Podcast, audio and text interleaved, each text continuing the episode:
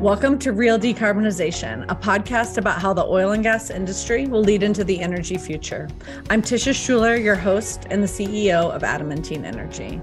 Our series of mini pods accompanies my new book, Real Decarbonization, How Oil and Gas Companies Are Seizing the Low Carbon Future. So you will hear from guests about what resonated with them and also get their take on what's happening next. On today's show, I speak with someone I really enjoy talking to, both on the air and off, Armand Cohen, president and co-founder of the Clean Air Task Force.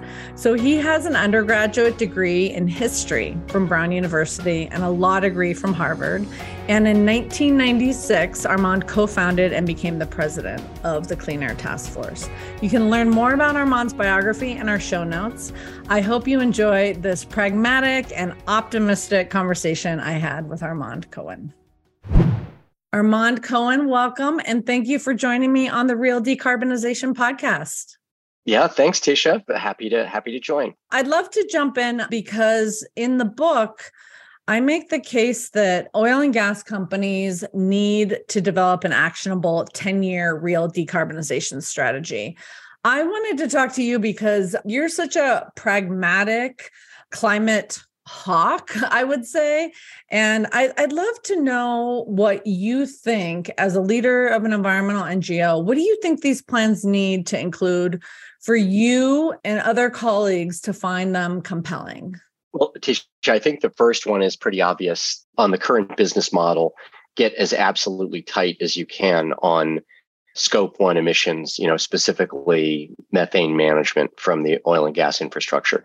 So absolutely buttoning up that very, very tight leakage problem is that that's just a no-brainer. And that's that's just the ticket price for entry.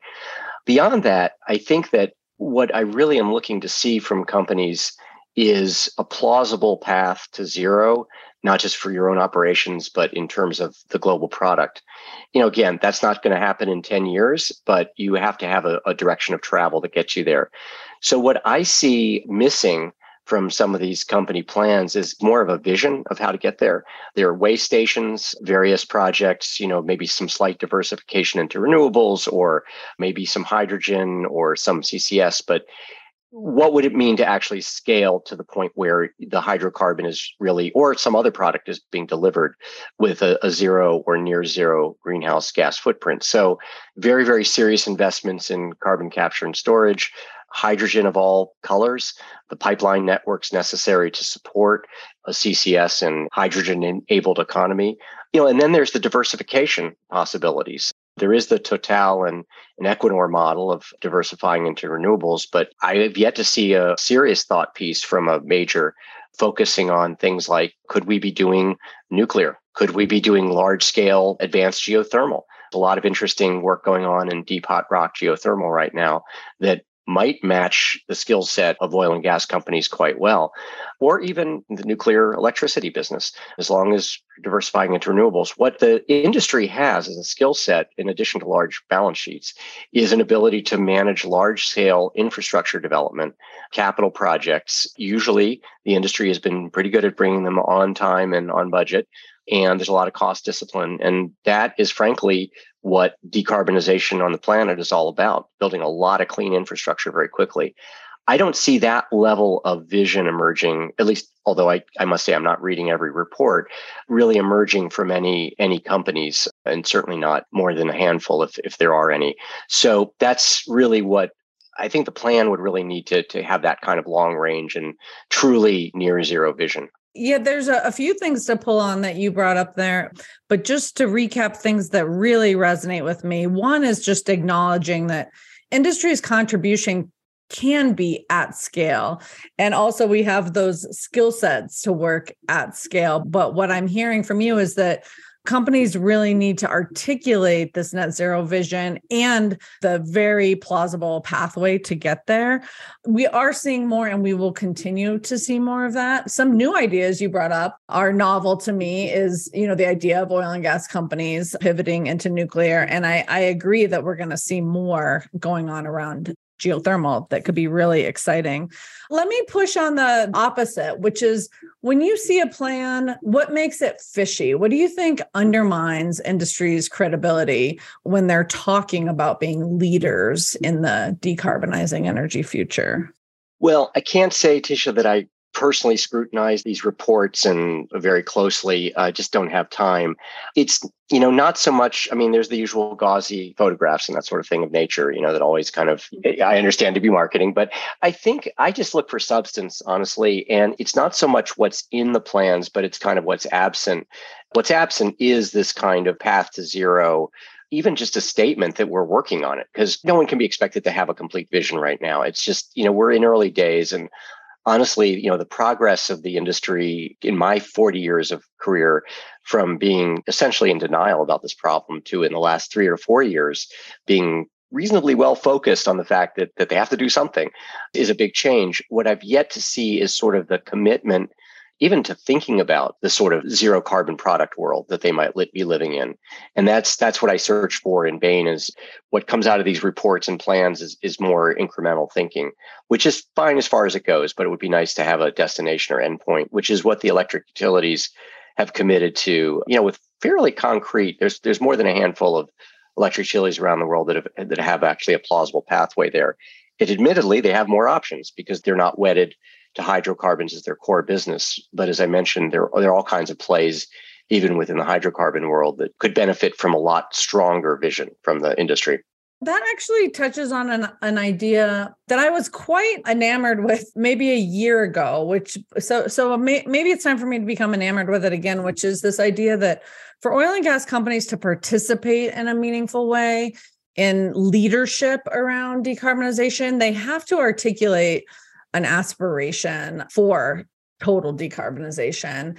And I get excited when I think about the industry engaging in that way, because there is so much opportunity for scale, for affordability, for execution with the industry at the table. One of the things I worry about, Armand, is that the industry won't be invited. They won't be welcome at, at these, these planning tables, you know, whether it's a COP gathering or a serious aspirational policy table. What do you think, what, what conditions are required from industry leaders to convey the kind of sincerity and commitment that allows them to be included? And I think you gave a great example with utilities have made that pivot in large part, but I don't think oil and gas companies are viewed or welcomed with the same open-mindedness. And any thoughts or advice about that? Well, Tisha, what I've seen in the electric utility industry is that it usually takes a very high-level decision by the C E O to say, this is the direction we're going, and the boards, of course, saying, this is the direction we're going, we're committed to zero, don't know how the hell we're going to get there completely, but, you know, we're going to start down that road. I'm not sure I've seen exactly that level of commitment and openness. I think there are two things. One is that aspirational statement that's sincere. I guess number two would be outreach to leaders in the space, uh, the environmental space, those who are willing to engage, to have an honest off-the-record dialogue about, like, what would this actually mean? And then engaging some of the bigger thinkers on this topic. Now, that may well be going on with the big thinkers. We've had some discussions at Clean Air Task Force with some of the, the majors about some of these things. I haven't gotten the sense that they're really interested in the deep dive yet. So I think it would go beyond aspiration into consulting with kind of major thinkers and, and thought leaders, as well as influencers and, and advocates in the space. Now, it is also true that not every environmental group is going to want to engage with an oil and gas company. I know a number of my peers would just write off oil and gas companies as hopeless dinosaurs that will never get it and just have to be eliminated off the, the planet. I'm not utopian about this. You can't have a conversation with everyone. But I do think what I've seen in the electric utility industry starting about maybe five or seven years ago was a willingness to just basically take the blinders off, initially behind closed doors, just saying, okay, what is it going to take? And we're open to this. We'd like to see a partnership of thought, at least. And, you know, we might not be able to persuade our board or our shareholders to go there, but it's at least worth thinking about. So aspiration plus rolling up your sleeves and, and having some pretty candid offline conversations. I don't think this is something that happens in a hearing room or necessarily in a formally announced plan, at least not yet.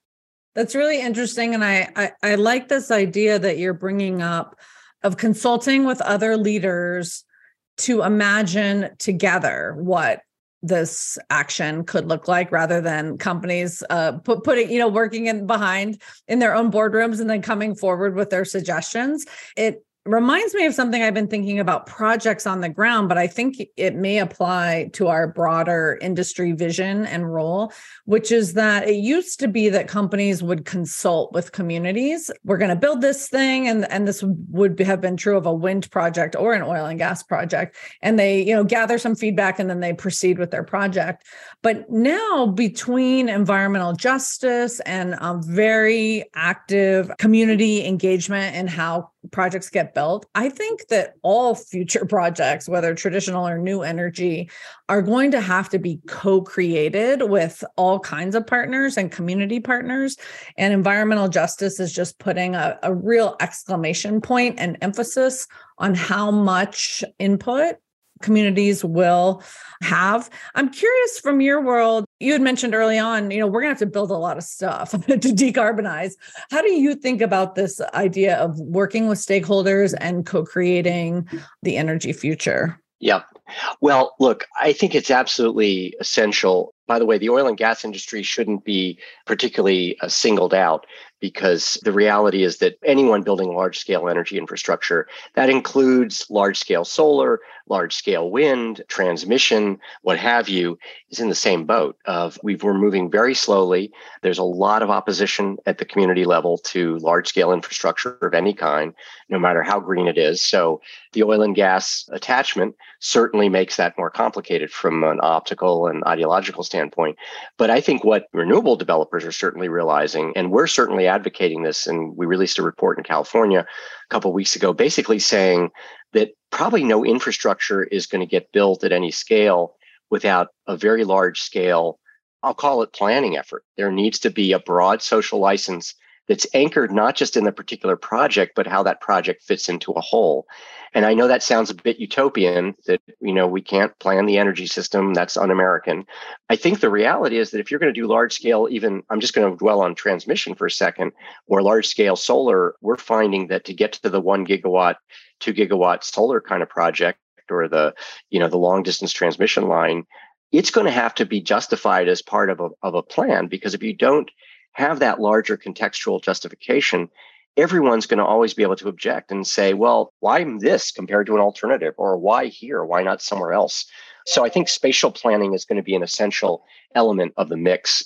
Uh, again, not just for oil and gas, but this co-creation idea at the high level, making sure something is part of an integrated plan. And then at the granular level, each project certainly will also have to have that touch and feel. Mm, what a great way to think about it. I really like that. So one of the themes of, of all of my work at Adamantine with oil and gas companies is the evolution of, of companies, the way the leaders evolve, the way the, the expectations and plans evolve. I imagine Clean Air Task Force and other environmental N G Os are under as much pressure in this moment to evolve. How is Clean Air Task Force evolving, and how are you meeting this moment as a leader in, in new ways? Well, you know, I'd say that it's been an evolution for us. I mean, I think the aha moment for us, you know, we started out basically just fighting coal plants and saying, well, if just get rid of coal and, you know, gas will fill its place. And then in the U S on the power sector, and then we'll get a fifty percent reduction. And then on about two thousand, the modeling was sort of saying, well, actually, that's not enough. We really need to be aiming at zero. Our evolution was to go from sort of a, let's just force pollution regulations to, okay, what's going to replace, what's going to provide the kilowatt hours and, and the M M B T Us. And you know, that took us into things like carbon capture and nuclear, more recently advanced super hot rock geothermal, thinking about large scale renewable siting, thinking about system requirements. So our evolution, and I, and I think that of some other environmental organizations, has been to, you know, we're really good at saying no to stuff or criticizing things. You know, I think the evolution has been to become more of an active partner in thinking about what is this, what does this uh, system look like uh, in the future, and what what are the key elements uh, from a technological standpoint. So that's been our evolution. The other big evolution, I'd say, as an organization, has been to start looking at the developing world more seriously as a domain of activity. You know, it's interesting, the I E A just came out with its uh, W E O twenty twenty-two, and they said, oh, gee, fossil fuel is plausibly going to peak around twenty twenty-five, and then it's a downward climb. That assumes that the developing world remains poor and doesn't have that much access to energy. That's a reality that we're starting to engage with. We developed uh, two years ago a project looking at Sub-Saharan Africa as a way to think about the evolution of the energy system. This has been a very northern-dominated conversation, and the global south is going to need a lot more energy if it's to participate in a modern economy. And so that's the other major evolution, is kind of pivoting out of our northern mindset and, and really trying to work with leaders within the region to understand what the needs are and, and actually how the demand for energy growth might be uh, synchronized with this path to zero. Mm. Well, it, it's so heartening to hear you say that. And I will say, just in my brief time of knowing Clean Air Task Force, the organization has gone from a very specialized, almost obscure organization to, I think, a really a, a real force of pragmatic, nerdy, and that's a compliment coming from me, pragmatic, nerdy engagement in how we're going to get stuff done. So I love hearing that show is going on the road to really be thinking about these, these critical uh, opportunities to bring people into the middle class and developing economies. Last question for you, Armand, even though I could talk to you all day, this is a mini pod. So any, I know you to be an optimist uh, as much as you're also a pragmatist. Any optimistic thoughts you'd like to leave our listeners with? Yeah, well, th- there's this apocryphal story, you know, I'm not sure it's true, but uh, that, you know, at the turn of the century, last century, people were fretting in New York City about drowning in horse manure. And the, the automobile came along and created its own problems, but that wasn't a problem after a certain point. I mean, t- t- the, the optimistic part of me says technological change can happen not overnight, but, you know, over a period of decades, you can have pretty substantial transformations. The, you know, the growth of the wind and solar industry is, is one example of that. You know, we do have examples of deep, rapid decarbonization, not necessarily for that reason, but France's nuclearization of its grid over a period of twenty years. There are pathways you can imagine where we move quite rapidly. Whether the twenty fifty goals are going to be achieved and one point five or net zero by twenty fifty is another question. But I'm optimistic because I, I feel like the amount of capital and brain power mm. that's going thrown into this. I, I sometimes say that when I started my work in the mid eighties, I think there were like maybe fifty of us environmental folks who were working on this problem. There must be fifty thousand or five hundred thousand people, or I would say even millions at this point, within and outside industry whose job is to wake up every morning, either from the technology side or from the policy side, and think about how do we push the planet towards zero emissions. And that's a big change. So, you know, you kind of have to feel like with all those monkeys typing, maybe we get Shakespeare out the other end. I kind of joke about that, but there is a collective hive mind that I think is beginning to focus on this issue. And it's just unprecedented. I mean, it's exponential in the last few years. So technology can move fast. I know this is not social media, that large-scale infrastructure has a totally different deployment pattern. I do think that, you know, if we think more in terms of multiple decades and don't, you know, fix so much on whether or not we're going to hit the twenty fifty target, but whether we're in a very, very strong direction of travel, you can actually get pretty optimistic. Mm, couldn't agree more. What a great place to end it. Thanks so much, Armand, for joining me on the Energy Thinks podcast. All right. I really appreciate the, the opportunity to chat. Always a pleasure. That's our episode for today. Thanks so much to Armand for taking time to share his thoughts with us. I really liked a couple of things that came out of today. One, this explicit idea that company leaders need to co-create with environmental leaders. I really like that idea. Also, the hive mind, the idea that now there's just this exponential amount of uh, talented brains working on decarbonization. It does make success feel inevitable. And of course, uh, some of my favorite brains are in the oil and gas industry. I'd like to know what you liked and what resonated with you. And I'd like to hear what you didn't as well. So please take a moment to rate and review us wherever you get your podcasts. You can learn more about my book at real decarbonization dot com and I work at Adamantine Energy at energy thinks dot com.